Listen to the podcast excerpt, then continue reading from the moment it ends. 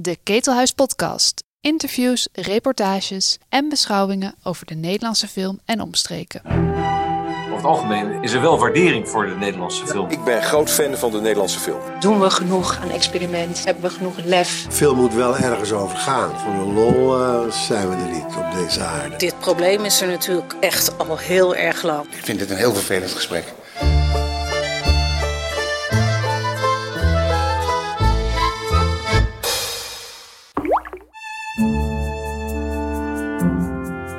De DAF, de Dutch Academy for Film, organiseerde eerder dit jaar in samenwerking met de NAPA, het Nederlands Filmfestival en het Kaboom Filmfestival enkele zogeheten animatieconversaties.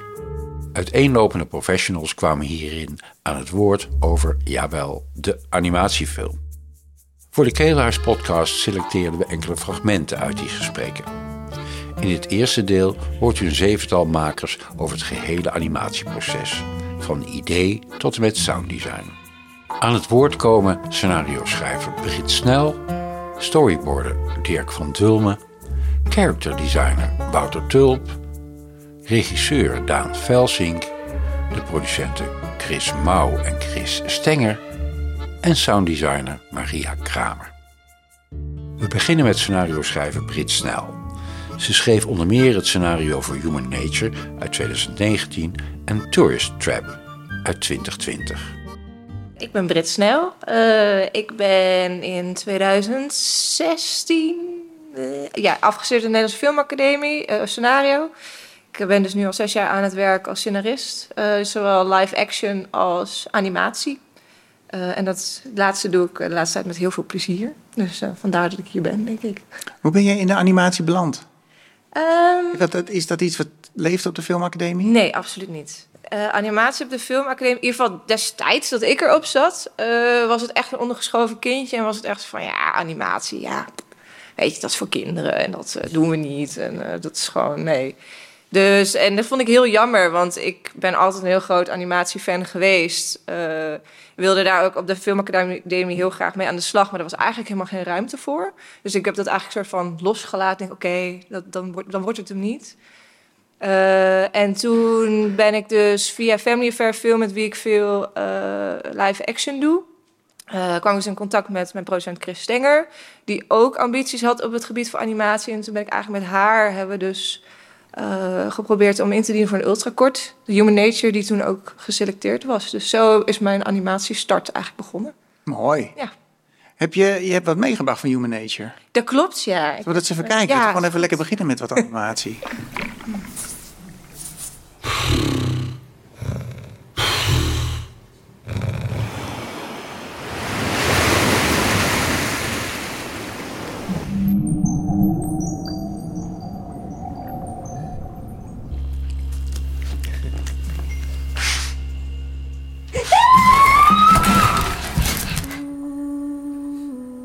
Nou, dat dus.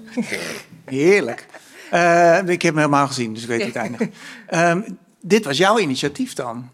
Um, nou, nee. Het, um, we, uh, Chris had contact gehad met Sverre Fredriksen. Dat is de regisseur. Dat is de regisseur inderdaad. En die wilde heel graag uh, nou ja, iets maken. En toen dachten wij, nou, de ultrakort is wel een goede in dat op zich om ja, mee te debuteren.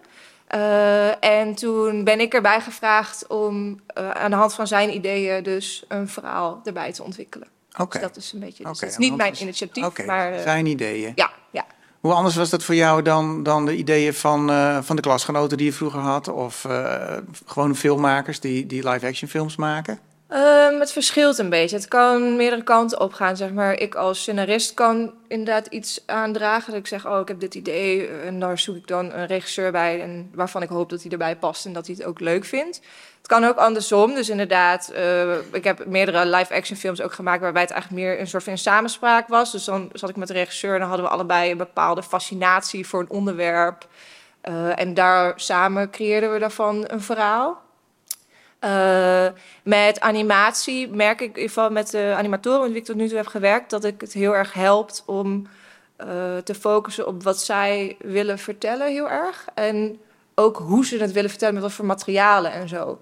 En vanuit daar dan echt te gaan kijken, oké, okay, maar wat voor verhaal kan daar dan in zitten? Ja. Eh, om, zodat zij ook al hun creativiteit kwijt kunnen in hun visuele stijl en zo. We zagen een klein stukje human nature. Ja. Waarom is dat stop motion? Eh, nou, dat was Sverre. Sverre wilde dus heel graag stop motion doen. En dus ook heel erg met stof en dat het heel tastbaar was en zo. Eh, dus omdat het ook gaat over eh, zo van de wereld van mensen en dieren andersom, hebben we dus, wilde hij die mensen dus ook heel aaibaar en zacht, weet je, net als dat dieren dan ook zijn maken. Dus ja, daarom gingen we er eigenlijk voor stop motion hiermee. Oké. Ja, Je hebt ook een stukje script meegenomen, hè? Kun ja dat, dat zien? werd me gevraagd, ja. Ziet er zo op eerste gezicht gewoon uit als een scenario. Het is gewoon heel, ja, heel simpel. Het is gewoon eigenlijk alles wat je ziet op beeld. Eh, Wat eh, zijn de verschillen bij het, bij het schrijven voor jou? Heb je een beetje moeten omscholen? Nee, dat valt best wel mee. Want in principe zie je alsnog... eh, eh, ja, je schrijft gewoon alles wat je natuurlijk op beeld ziet. Het enige wat het verschil voornamelijk is met... ja, zoals je ziet, er komt ook heel veel niet meer overeen met wat, wat er uiteindelijk is gemaakt. Dit was de, de, papieren Ja, precies. Ja. Ehm, het grootste verschil eh, is dat je eh, regels moet stellen eh, aan de werelden die je creëert. En terwijl bij live action zijn die regels natuurlijk vrij ja, bazaal. Je weet gewoon wat kan en wat niet kan. Maar omdat je in live action kun je het, of in animatie kun je dus zo'n wereld creëren, in, zeg maar, zo fantasievol als je zelf wil. Dat het wel heel handig is om jezelf ook af te kaderen. Oké. Dus dat jouw wereld ook bepaalde regels heeft. Eh, en dat vind ik het grootste verschil wel echt met eh, schrijven voor animatie. En, en, en waar deed je dat met Human Nature? Met Human Nature eh, ging het heel erg over... oké, we willen een verhaal vertellen over... nou, eigenlijk de rare dingen die wij mensen doen met dieren... maar dan door het om te draaien willen we, zeg maar... Ja, dat dat zo van aankomt, hopelijk bij de kijker. Ehm, maar ja, dan kun je dus ook denken... oké, maar welke dieren dan? Want je hebt allemaal verschillende dieren. Ga je dan voor... eh, want we hebben het ook al gehad over insecten. Ja, gaan we dan dat ook nog nemen? Of wordt het dan te veel? En uiteindelijk hebben we dus voor gekozen om dat er dus uit te halen... om ons dus voornamelijk te focussen op huisdieren Ja. eh, om ons punt over te brengen. Eh, dus dat is bijvoorbeeld een van die dingen waarvan je denkt: oké, dan moet ik dat dus wel echt inperken, want anders wordt het gewoon veel te veel. Ja, en dan kan het van alles worden ook. Ja.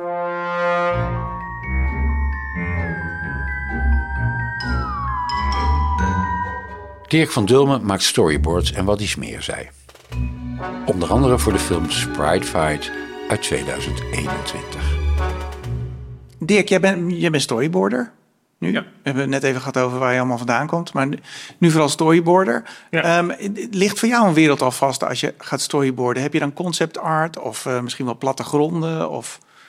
Ehm, ja en nee. Het verschilt heel erg per project. Ehm, soms werk je op een bestaande IP en dan is er al heel veel gemaakt. Dat kun je terugkijken en daar kun je dus al heel veel uithalen qua regels, waar jullie het ook net over hadden. Ja, En soms werk je aan een project waarbij alles nog bedacht moet worden. En dan, ehm, ja, dan is er veel meer, zeker in het begin, veel meer vrijheid om te gaan verkennen en ehm, dingen uit te proberen. Binnen het, eh, het, het, het, het ontwikkelen van zo'n ehm, van een verhaal of een serie. Ehm, en ook met bijvoorbeeld een commercial of zo, ehm, of een geanimeerde commercial, of een live-action commercial. Ja, soms eh, de, de regisseur heeft soms al zelf de thumbnails gemaakt om zeg maar eh, zijn, zijn idee eh, helder te krijgen. Nou, die krijg je dan, daar kun je als springplank gebruiken. En soms wil hij juist jou als visuele tekenaar erbij om zeg maar zijn ideeën visueel te maken. Dus het verschilt heel erg per project hoe, ja, hoe, hoe je, wat precies je, je, je rol is, zeg maar. Ja. oké. En dan word jij ook een beetje een soort virtuele locatiescout. En samen verken je zo'n plek of zo'n wereld. Ja, ik, ik, ik, ik, ik zeg wel eens als storyboarder ben je, heb je heel veel petten op. Ten tijde dat je aan het storyboard werkt, ben je regisseur, cameraman, eh, setontwerper, eh, karakterontwerper soms. Ehm, eh, soms ben je ook schrijver. Ehm, ja, je, je doet al die dingen tegelijk eigenlijk. Eh, je bent acteur. Eh, uiteindelijk moet je wel beseffen dat je zeg maar... eh, tenminste, zo kijk, bekijk ik het altijd. Ik ben er zeg maar, het is niet mijn film. Ik ben er zeg maar om de regisseur te voorzien van materiaal waarmee hij zijn film of zijn verhaal kan vertellen.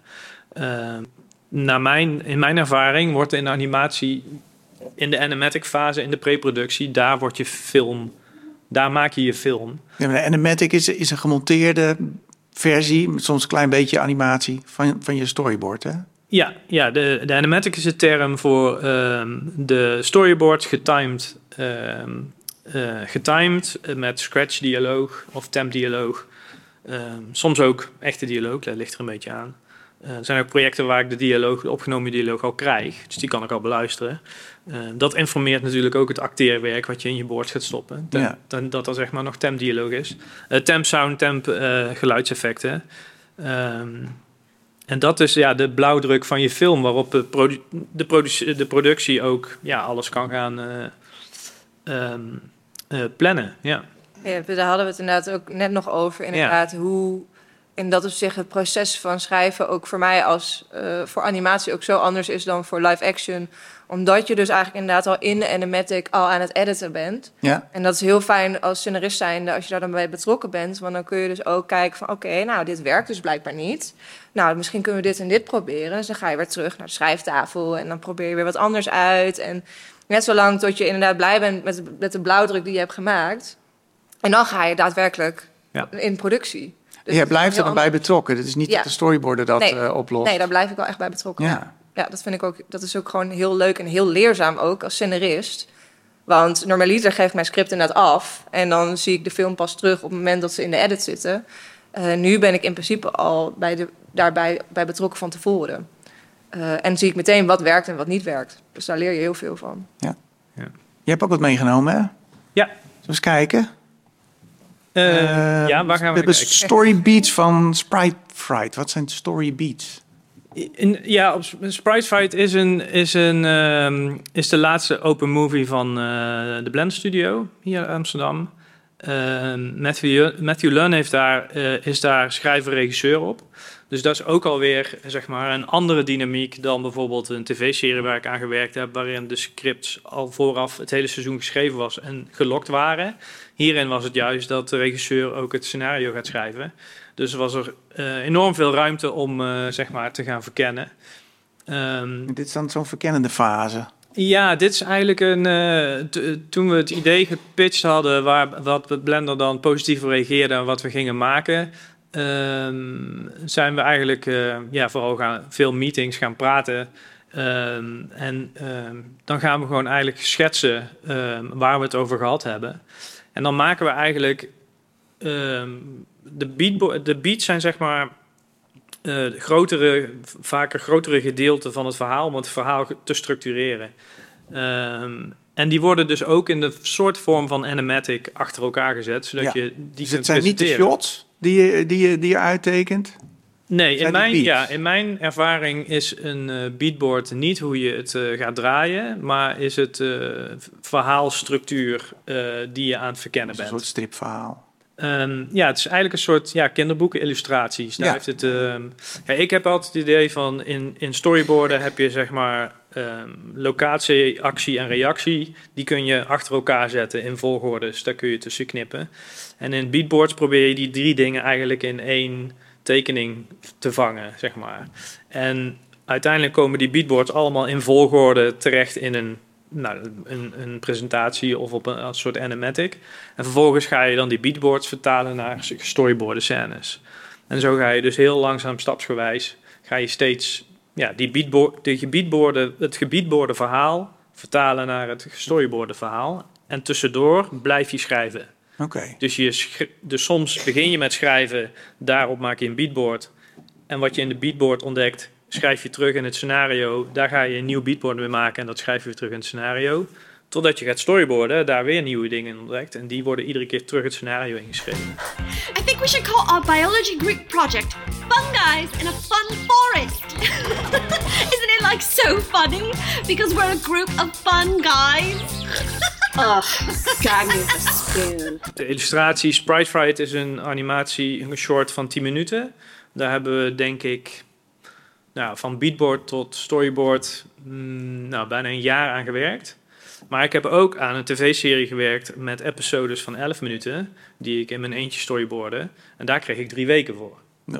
Dus dat is, dus, ja, dus, hè, dat is een groot verschil. Ja. Ehm, die drie weken was niet dat daarna het storyboarden ophoudt. Nee, dat betekent na die drie weken gaat de regisseuse met een in-house re- ehm, revisionist verder in de edit aan, aan, het, aan het eh, in elkaar zetten van die episode. Oké.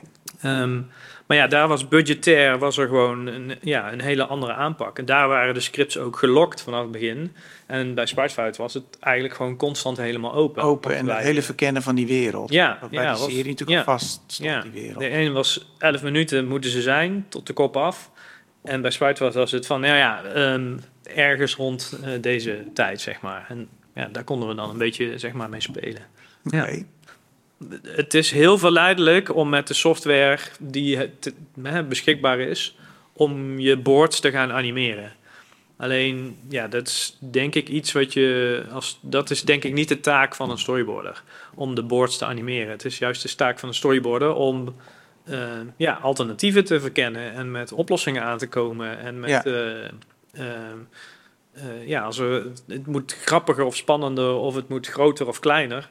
ehm, kunnen we daar een versie van maken. En dan kan, kunnen hele simpele tekeningetjes in de juiste volgorde getimed op een, op een tijdlijn heel veel, eh, heel veel duidelijk maken, heel snel. En dan nu Wouter Tulp, een zogeheten character designer. Een karakterontwerper dus. Wouter, jij zit aan die ontwerpende kant. Ja, Je bent vooral ik- character eigenlijk, ja, nog, nog, nog eh, voor dit eh, traject, maar ook nog voor eh, wat, wat Dirk eerder vertelde. Zeg Ja, maar. voor het storyboard traject. Eh, ja, wat, eigenlijk wat, wat ik ontwerp. Nou ja, vaak gaat story en eh, character design ook wel redelijk gelijk op, maar in principe ontwerp ik eh, heel, heel snel zeg maar even het vormpje waarmee Dirk aan de slag kan in zijn storyboard, zodat ze weten van oké, dit is een, een character die heel gespierd is en die heeft dit vormpje. Dan kunnen we in ieder geval beginnen met de beats eh, in elkaar zetten, zeg maar. Ehm, maar ik zit helemaal eh, in het begintraject. Dus voor mij, ik kom op een project vaak als, als er nou, soms is het script twee, twee A4'tjes of soms een, is het een, een, eh, een bestaande strip waar ze naar wijzen van nou, we willen hier een film over gaan maken. Soms is het gewoon een, een idee van nou, dit lijkt ons leuk. eh, eh, roze wolkjes die, die, kunnen, die kunnen op aarde komen en weet ik veel wat. En dan, nou ja, dan is het aan mij om ideeën eigenlijk te genereren van ehm, ja, wat, wat kan dit zijn? Waar, waar kan dit heen? Wat, wat zou er kunnen gebeuren? Wat zijn de consequenties eh, van, eh, van zulke karakters? En eh, nou ja, daar, dat is eigenlijk voornamelijk wat ik doe. Dat, Hoe snel gaat dat? Is dat aan tafel dat je bij ze in een gesprek al dingen neerzet? Of geef me even een week en dan... hup? Nee, nou, een idee kan heel snel tot je komen natuurlijk, maar het hele eh, proces, eh, eh, zo- zo'n film die, die, duurt een paar jaar dat die gemaakt wordt. Ik, ik zit in de pre-productie en mijn stuk loopt eigenlijk over in, in het stuk waarbij er steeds meer story artists komen, steeds meer concept artists komen. Dus ja, hoe verder we komen, hoe, hoe vaster alles wordt, zeg maar, tot, tot een punt waarbij ik inderdaad concreet de characters aan het ontwerpen ben voor de modeler en die het in elkaar aan het bouwen is. En dat krijg ik weer terug en daar zijn weer meetings over en zo. Dus de, tot het punt dat eigenlijk alle assets gemaakt kunnen worden waarmee ze in productie kunnen gaan. Toch wel een lange tijd betrokken. Dat- ja, nou ja, het wisselt. Soms dan huren ze me in voor een week, soms voor, voor een half jaar. Of, eh, Oké. ja. Word je halverwege wel eens, eh, nou, dit karakter, het is mooi. En bedacht dat hij twee meter is en heel sterk, maar het blijkt niet te werken. Hij moet opnieuw. De hele tijd. Of hij moet ja, anders. ja, Ja? het is niet anders dan dat. Ja? ja, ja. Is hij ook, ook als er al stukjes van geanimeerd zijn? Of? Nee, ja, dan, dan komt het ook zeker voor. Eh, hij, hij kan zelfs helemaal uit het script eh, geschreven worden. Ja. Ja, dan heb je hem voor niks. Dan is hij helemaal weg. Ja. Oké, dus zo, zo lang blijf jij nog betrokken soms? Ja. Je denkt, ik was er klaar mee en ineens word je weer terug. Ja, het werkt toch niet? Ja, nou ja, er Er lijkt toch een nieuw iemand nodig. Ja, nee, ik heb, iemand ik heb eh, eh, onlangs nog gehad dat ik na ongeveer een jaar weer terugkwam op een project om weer aan hetzelfde eh character verder te gaan, zeg maar. Beetje verfijnen. Dat, dat was Ja. niet een sequel, dat was nog steeds Nee, dat was nog steeds hetzelfde project, ja. Moest een beetje gefine-tuned worden. Ja, ja daar hadden dan andere ontwerpers aan gewerkt. En ze, er was iets wat ze mijn aanpak eh, leuk vonden. En, en dat wilden ze wat meer terug. Dus toen... Oké, het was een beetje Monster van Frankenstein geworden. ja, nou ja, in, in feite is, de basis. is een animatiefilm dat natuurlijk. Want je Ja. bent zo'n klein radertje in een geheel van allemaal mensen die met, met elkaar zo'n eh, zo'n film maken natuurlijk. Het voelt voor mij in ieder geval zo'n luxe positie dat eigenlijk... eh, tenminste, sommige mensen ervaren dat als een nadeel, want ik krijg dat vaak terug. Van, eh, je, maakt, je maakt dan werk, maar vervolgens zegt de regisseur van tafel... en we, we nemen het ontwerp van die ander of we, we schrijven dat karakter eruit inderdaad. En eh, vind je dat dan niet vervelend? Dat, je maakt eh, 99% van wat je maakt, daar wordt niks mee gedaan. En, eh, maar eh, voor mij is dat ook, geeft enorme vrijheid. Want ik heb voor mijn gevoel juist de hele tijd dus dat, dat spelen. Eh, mijn lol, die, die heb ik gewoon op mijn zolderkamertje waar ik lekker zit te tekenen. En eh, ja, dus eh, ja, voor mij voelt dat echt als een enorme rijkdom, zeg maar. Dat, dat, ik, dat het niet uitmaakt ergens op een bepaalde manier. In hoeverre, als je een karakter ontwerpt, weet je al in welke, in welke settings die zich helemaal gaat begeven? Dat weet ik heel vaak niet. Nee, dat- het is heel vaak aan mij om te bedenken van... oh, dit is iemand die heel snel boos wordt. Wat zou er kunnen gebeuren? Wat als die boodschappen gaat doen? Of wat als die... eh, misschien staat hij voor de klas, eh, heeft hij een vervelende leerling. Dan ga ik gewoon situaties bedenken... omdat het verhaal is ook nog niet geschreven, Ja. zeg maar. Dus dat... eh, En wordt dat dan meegenomen? ja, dat worden we... Heb je aanbevelingen? Je moet hem niet in een parkeergarage, Nou, daar komt hij het- niet goed tot zijn recht. Nee, nee, zo niet. Maar omgekeerd is het, is het wel zo dat dat zijn hele leuke momenten wanneer eh, een idee wel wordt opgepikt, zeg maar. Als ik, eh, als ik iets, iets bedenk, het is een film die nooit gemaakt is, dus uiteindelijk is het ook weer niet gebruikt. Maar op dat moment eh, eh, ging over een, een robotje wat, eh, wat langzaam eh, eh, sentient wordt. Hoe zeg je dat? Eh, bewustzijn krijgt en gevoelens. En aan het begin was hij alleen maar heel bang. En eh, toen had ik een, eh, een idee bedacht van hij kan een, een schild om zich heen maken om zich te beschermen. Maar dan, dan wordt hij een bal en dan kan hij overal heen rollen en dan is die, is die beschermd. En de schrijvers die, die, hadden, nou ja, die, die wisten dat nog niet. En toen ze dat zagen, van, oh, dat geeft mogelijkheden. Ook qua animatie is heel leuk, qua beweging en zo. Dus vervolgens werd dat verhaal verder ontwikkeld met dat idee. Dat, dat zijn hele leuke momenten, zeg maar, dat je met een idee komt en het wordt wel opgepikt. Maar wat ik zei, van, eh, ik ben de hele dag dat soort ideeën aan het bedenken en, en de meeste die, die vallen gewoon door de zeef. Laten we eens kijken naar die, naar die trailer van die Rumble. Let's get ready to rumble! Welcome to Stoker, the birthplace of monster wrestling. This is incredible! But for this once proud city to survive, a new champion must rise. Steve, wake up! Are you pretending to be asleep right now? Hij is heel groot. Hij is heel groot, ja. Dat zagen we in de schetsen. Kan het er niet aan uit. Hij is heel groot. Heb je al die andere eh, monsters ook ontworpen dan? Nee, ik heb wel eh, aan, aan een aantal van die monsters gewerkt, maar ik heb relatief kort op dit project gezeten. En eh, voornamelijk aan dat, eh, aan dat eh, hoofdkarakter en dan een aantal menselijke karakters ook nog. Zijn er bij die Some Rumble eh, voor jou de verrassingen? Als je ziet wat ze ermee gedaan hebben, hoe die geanimeerd is, hoe die acteert. Eh, ik, ik vond deze eh, verrassend dicht bij mijn ontwerp zitten eigenlijk. Dat, en ook de stem die in je hoofd had. Je zegt, ik geef ze iemand karakter, dus je hebt allemaal beelden Ja, in je hoofd. de- dan, ik, ik, ik heb nog niet eerder meegemaakt dat ik dacht van... oh, dit is eigenlijk wel ongeveer wat ik ook had bedacht. En eh, je, je hebt juist ook heel vaak... dan zie je het terug en dan denk je... oh, dit, eh, dit is heel wat anders geworden. oké. Ja. Of je ziet eh, eh, het niet, niet eens per se dat ze niet eh, hebben uitgevoerd hoe ik het had bedoeld... maar meer dat er daarna gewoon nog zoveel stappen zijn geweest... waarbij iemand anders ook nog iets heeft bedacht... of dat is toch weer veranderd. Ik heb een keer eh, eh, film eh, The Star... Voor, eh, daar heb ik een kameel ontworpen. Dat was het, eh, het verhaal van, eh, van kerst, eh, van, het babytje Jezus... maar dan vanuit de dieren gezien. En daar kwamen drie kamelen in voor. Die had ik ontworpen. En nou nadat ik klaar was, toen konden ze Oprah Winfrey krijgen om de stem in te spreken. Maar dat kameel, was een man. Dus toen, eh, toen ik de film zag, ik, we- dat was allemaal toen ik al lang niet meer op dat project zat. Toen ik de film zag, toen had dat ineens een, een soort bobkapsel en, eh, en de stem van Oprah Winfrey. Dus dat, dat soort dingen die, die eh, gebeuren. Een bijzondere verrassing. Ja. Chris Mouw is animatieproducent. Ze was onder meer verantwoordelijk voor Pivot uit 2009 en Junkyard uit 2012. Chris, Kun je wat zeggen over Junkyard en Pivot? Want Junkyard is echt heel realistisch Mhm. voor animatiebegrippen. En Pivot is echt super abstract voor karakteranimatie. Ja, dat klopt.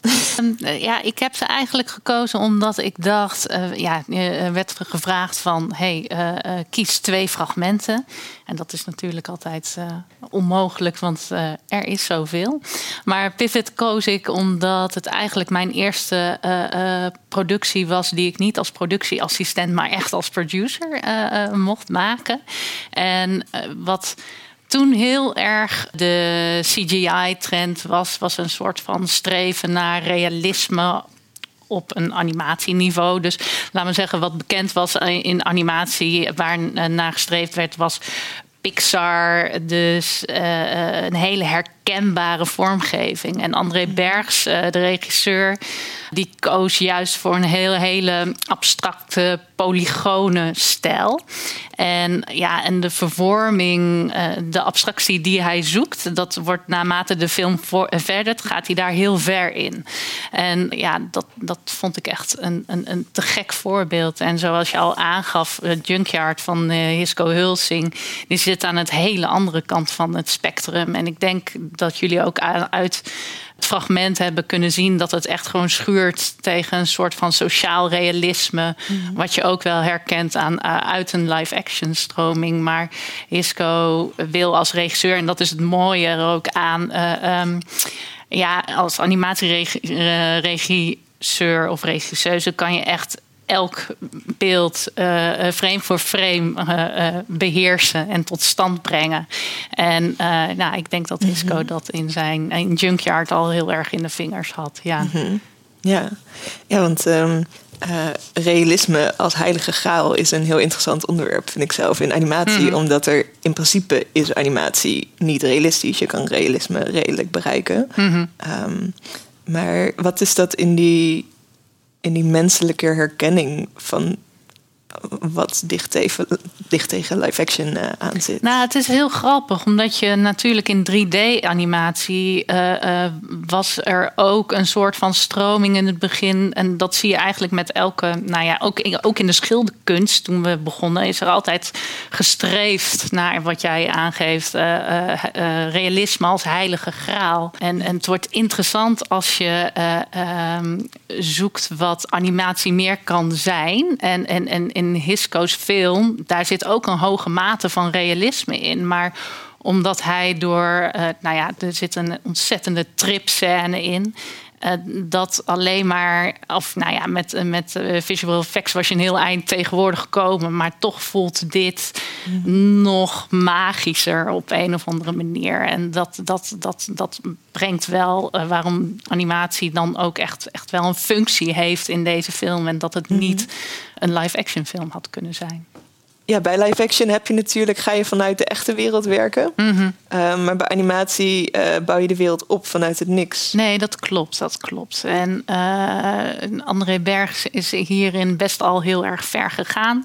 Dus we beginnen deze film wel heel erg herkenbaar. Er loopt een, een jonge man rond in een havengebied. En het is wel, natuurlijk is het een ja, abstracte weergave van een havengebied. Maar je kan het er duidelijk wel in herkennen. Maar ga- gaande eh, het verloop van de film gaan we op een gegeven moment echt naar vlakken toe. En dan is er helemaal geen 3D-wereld weer. En het, het- ik vind het heel knap dat het deze film gelukt is om daar de kijker wel echt stap voor stap doorheen, ja, doorheen te loodsen, als het ware. Ja. Ja, ja want meestal is dat een, eh, ehm, een negatieve observatie als je zegt dat de wereld niet consistent is. Maar hier was het een artistieke keuze natuurlijk. Ja, het is een artistieke keuze. En ik denk dat het wel een samenhangende wereld is. Dus deze wereld is juist heel stijlvast. Alleen eh, er, eh, men begint aan het ene kant van het spectrum. En dat, dat, dat centreert zich in,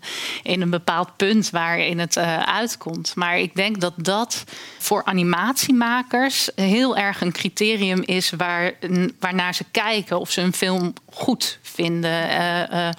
Eh, eh, blijft het binnen één stijl? En ik denk, als je heel veel animatie hebt gekeken, dan, dan, dan voel je wat, wat makers daarmee bedoelen. En uh, soms heb ik het idee, of soms, soms ja, soms krijg ik het idee dat dan worden wij weggezet als wij daarop hameren. Als, als animatiemakers van hey, we willen heel graag dat dit uh, coherent en stijlvast is. Dat ze dan zeggen, ja, maar als, als we dat als een soort van kritiekpunt op een andere film hebben. Ja, maar, maar dit was heel erg leuk aan die film. En ik denk, nou, als animatie maker is je eerste streven om dezelfde stijl te beogen uh, de hele film door. Hm. Dat, dat bewaak je als het ware. Hm.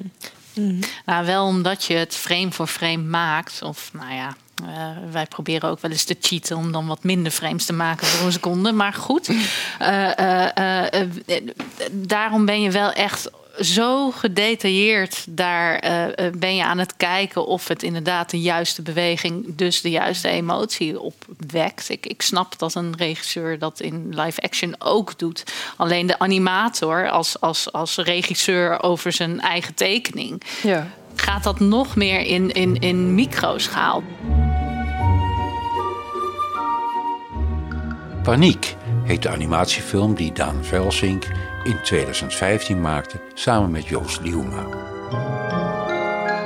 Daan, je hebt ook wat meegenomen. Zullen we daar eens naar kijken? Uh, ja, uh, ik zal even inleiden. Het is een uh, korte film die ik gemaakt heb met een van mijn collega's bij de animatiestudio Frame Order, die ik samen met vijf vrienden heb. het is een korte film. Het gaat over een vrouw die een dagje naar het strand gaat, maar zodra ze in de auto zit, denkt ze: Oh jee, hier heb ik de deur wel op slot gedraaid, heb ik het gas wel dicht. Totale stresskit, deze vrouw. Ja, ja. Precies.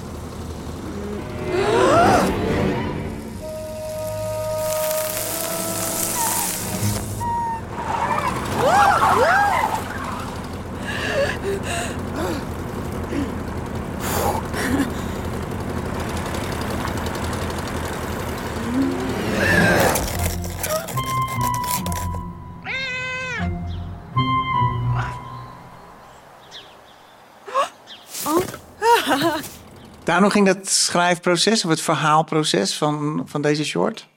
Um, nou, um, Joost en ik hadden samen de wens om een film te maken. En we dachten van, uh, laten we eens gaan brainstormen. We zijn uit eten gegaan en we hadden allebei wat ideetjes meegenomen. Uh, Joost heeft een, altijd van die schetsboekjes vol met van die beginnende ideetjes, van die zaadjes, zeg maar. En ik, tekeningen. tekeningen en zeg maar wat als ideetjes. En ik had een reeks wat meer begin, midden, eind uh, ideetjes meegenomen. En een van mijn ideetjes was iets met een, um, dat heel gebaseerd uh, was op een, een kettingreactie die steeds groter en absurder werd. Dus dit leidt tot dat, leidt tot dat, enzovoort. En, um, en zijn wat als ideetje was, een neurotische vrouw vertrekt vanuit huis en bedenkt steeds, wat ben ik vergeten? En die twee dingen hebben we dus gecombineerd. En toen we bij het toetje het einde verzonden, toen dachten we, nou, nu hebben we wel een, uh, een leuk filmidee. En dat hebben we toen ingediend voor uh, Ultra Kort. Toen waren we uh, niet geselecteerd. Wat ik achteraf wel blij om ben, omdat twee minuten toch wel erg kort was voor dit, voor dit filmidee. Um, maar het Filmfonds was wel over het idee te spreken. Dus die zei, probeer het eens bij kort. En dat hebben we toen toen hebben we het hele storyboard weer opnieuw opengetrokken en opnieuw aangewerkt. En uh, daar zijn we het ook niet geworden. En toen dachten we van, uh, ja, we vinden het idee eigenlijk wel zo leuk. We willen het gewoon als regulier indienen. En toen hebben we weer het storyboard helemaal opengetrokken, helemaal opnieuw um, uh, bedacht. En um, daar, dat is uiteindelijk gehonoreerd. En dus in totaal hebben we, denk ik, wel ruim een jaar tussen de bedrijven door aan het storyboard gewerkt. En het begint dan met, nou ja, welke dingen kan je allemaal vergeten. Dus het begint gewoon met een Google Doc dat je ideeën opschrijft van nou, wat kan je allemaal vergeten. Er zitten ook onzinnige dingen in waarvan je weet dat je ze nooit uh, gaat gebruiken, zoals uh, de belastingaangifte hm. of zo. En, uh, en dan ga je kijken van hoe kunnen we die ideeën aan elkaar koppelen op een steeds absurdere wijze. Ehm, nou, en dan een van de eerste versies hadden we bijvoorbeeld ook dat de, uh, dat de hond dan geen voer had en dat hij dan doodging van de honger. Nou, dat, is natuurlijk niet een heel makkelijk te communiceren idee. Dus dat is dan een idee dat vrij snel uh, geschrapt wordt. En ehm, nou, eh, we hebben nog heel lang nagedacht over de volgorde waarop we die dingen moeten introduceren. Je wil dingen die in het begin heel logisch en herkenbaar zijn. Je wil niet met de meest absurde dingen eh, eh, eh, beginnen. Maar je wil ook ehm, dat, eh, dat er moet ook een bepaalde volgorde in zitten, omdat dingen op elkaar gaan reageren. Dit is eigenlijk het eerste moment in de film dat je ziet van, oh ja, die dief die loopt daar nog rond, zeg maar. Ja, en op te stapelen ook. Ja, het begint zich steeds, eh, en dat, dat loopt helemaal uit de, uit de klauwen. En ehm, dus ja, zo hebben we dat eh, eh, ontwikkeld. En het is wel grappig wat je net zei over die regels, want we kwamen dus achter dat we onszelf ook eh, regels moesten eh, eh, opstellen. Zo hadden we op een gegeven moment hadden we scènes die, ehm, die we alleen maar introduceren of gemaakt hadden om dingen te introduceren. Zo van hé, hey, kijk, er is ook een dief. Maar ehm, eh, we merkten dat we eigenlijk na elke kettingreactie dat de situatie verslechterd moest worden voor de hoofdpersoon. Want anders, eh, waarom zou ze er anders aan denken? En eh, dus je bent heel erg bezig met het verhaal eh, construeren van, oh, dit ding moet eerst geïntroduceerd worden voordat we dat gaan doen. Anders weet het publiek niet dat dat ding er überhaupt is.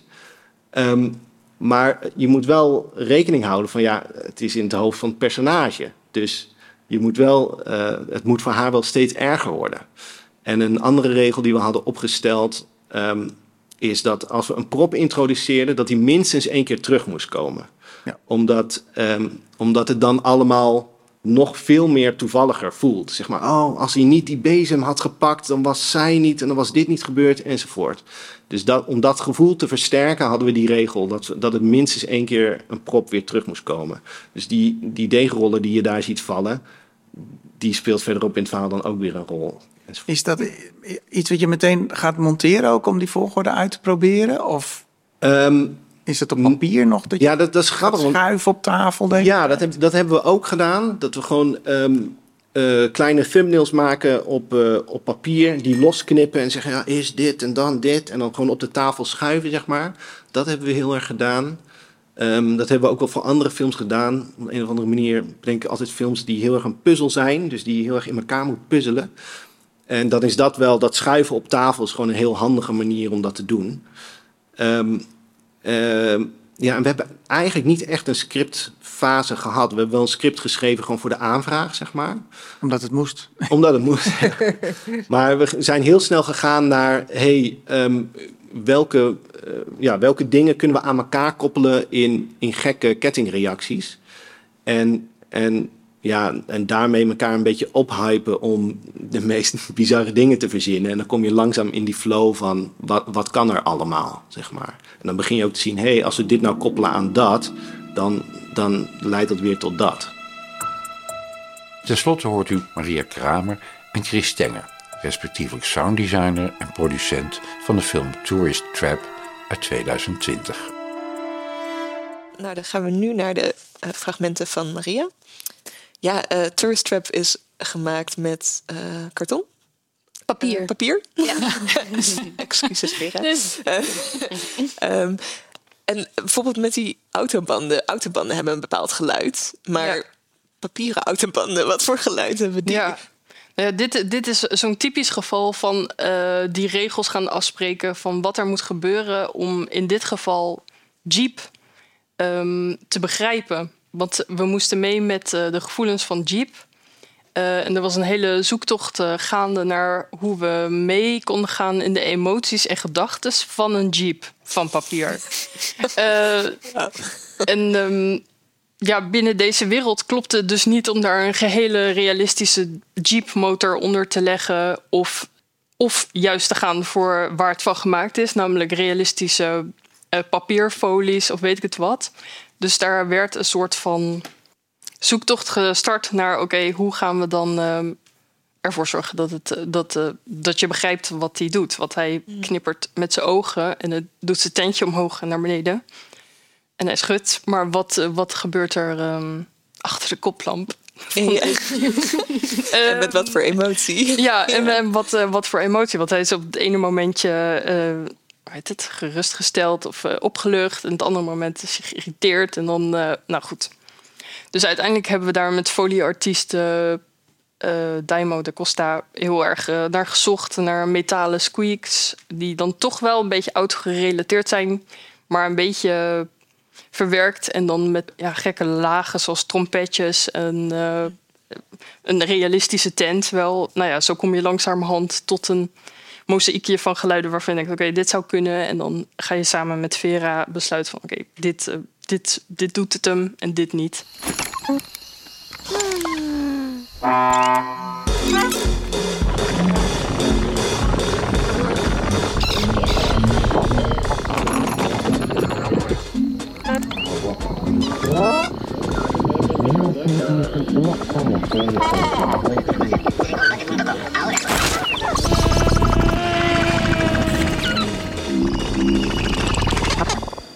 Met Maria en Tourstrap was het zeg maar dat we eh, eigenlijk eerst met een, een andere sounddesigner werkten. Waar we dus, die was meer, eigenlijk meer artistiek, meer conceptueel. En daar kwamen we dus inderdaad heel erg, liepen we heel erg aan tegen het feit dat zij heel erg, toch nou ja, meer één op één ging kijken naar dat papier en zo. En dat het dat niet werkte. Of dat we op een gegeven moment dachten, oké, we komen er hier niet uit. Want we moeten volgens mij gewoon toch dichter bij, eigenlijk bij de realiteit gaan zoeken. Bijvoorbeeld met, met Jeep en met zijn geluiden. Omdat je anders gewoon emotioneel niet met hem meegaat. En zij schuwde dat heel erg om het, nou ja, echt het, maar op het karakter van Jeep dat eigenlijk open te breken. Zij dacht heel erg, oh, het is papier, dus dan moeten we dingen met papier doen of dingen toch meer vanuit dat concept uitwerken. En toen kwamen we bij Maria en bij Jan Schermer, die ook de, die mix heeft gedaan. En daar ging een soort van de trucendoos open. En wij hadden in het verleden eigenlijk vaker met Posta gewerkt, maar dan vooral voor live-action films. Dus dat was, nee, voor ons is dat ook opnieuw nu zoeken naar van, oké, welke sounddesigners heb je dan binnen animatie. Maar dat pakt eigenlijk supergoed uit met Vera en Maria. Of die, eh, nou, we gaan nu een nieuwe film weer maken met elkaar. Of dat was in ieder geval een hele fijne eh, optelsom. Dus als ik het goed begrijp, had je eigenlijk eerst gedacht... het is animatie, dus laten we wat conceptuelers doen qua Ja. sound. En toen gingen we toch naar eigenlijk een film sounddesigner... die nou ja, misschien dat op zich iets meer live action is... Ja. maar daardoor op een manier de vertaalslag naar... Ja, beter, op een manier beter kon maken. Ja. Ja, dat je er eigenlijk achter kwam dat de Jeep gevoel heeft die... Ja, precies. Dat, dat, dat, Ja. is eigenlijk, dat eigenlijk zijn karakter leidend moest zijn in plaats van een soort van conceptuele geluidswereld die dan wel nou ja, een soort van tof was. Maar je, daar was, zat je echt te kijken naar een filmpje en dacht je, waar, waar kijk ik naar? Of zo. Of dan volgde je Jeep dus eigenlijk ook toch helemaal niet in zijn, zeg maar. Want hij gaat dan naar dat eiland toe. eh, omdat hij denkt, ik heb de allermooiste plekken. Dan komen er steeds meer auto's en het wordt een soort van totaal overbevolkt en verschrikkelijk. En je dacht alleen maar, het ziet er super mooi uit. Maar ik begrijp niet zo goed wat er met dit wat er nu aan de hand is. En toen kwam inderdaad die sounddesigner bij. En dan nu is het inderdaad een soort van snelkookpan. Totdat het hele eiland gewoon desastreus ten onder gaat. Omdat het overbevolkt raakt. En dat is inderdaad echt in het sounddesign is dat gemaakt. Dat zeg maar zonder dat geluid dacht je, ja, was het toch een beetje ja, mooie plaatjes. Tot zover deze Ketelhuis podcast. Je vindt de Ketelhuis podcast in je favoriete podcast app en natuurlijk op onze website ketelhuis.nl slash podcast. Abonneer je vooral zodat je geen enkele aflevering mist en leuk als je een reactie achterlaat. Hou ons in de gaten, we zijn snel weer terug met een nieuwe podcast.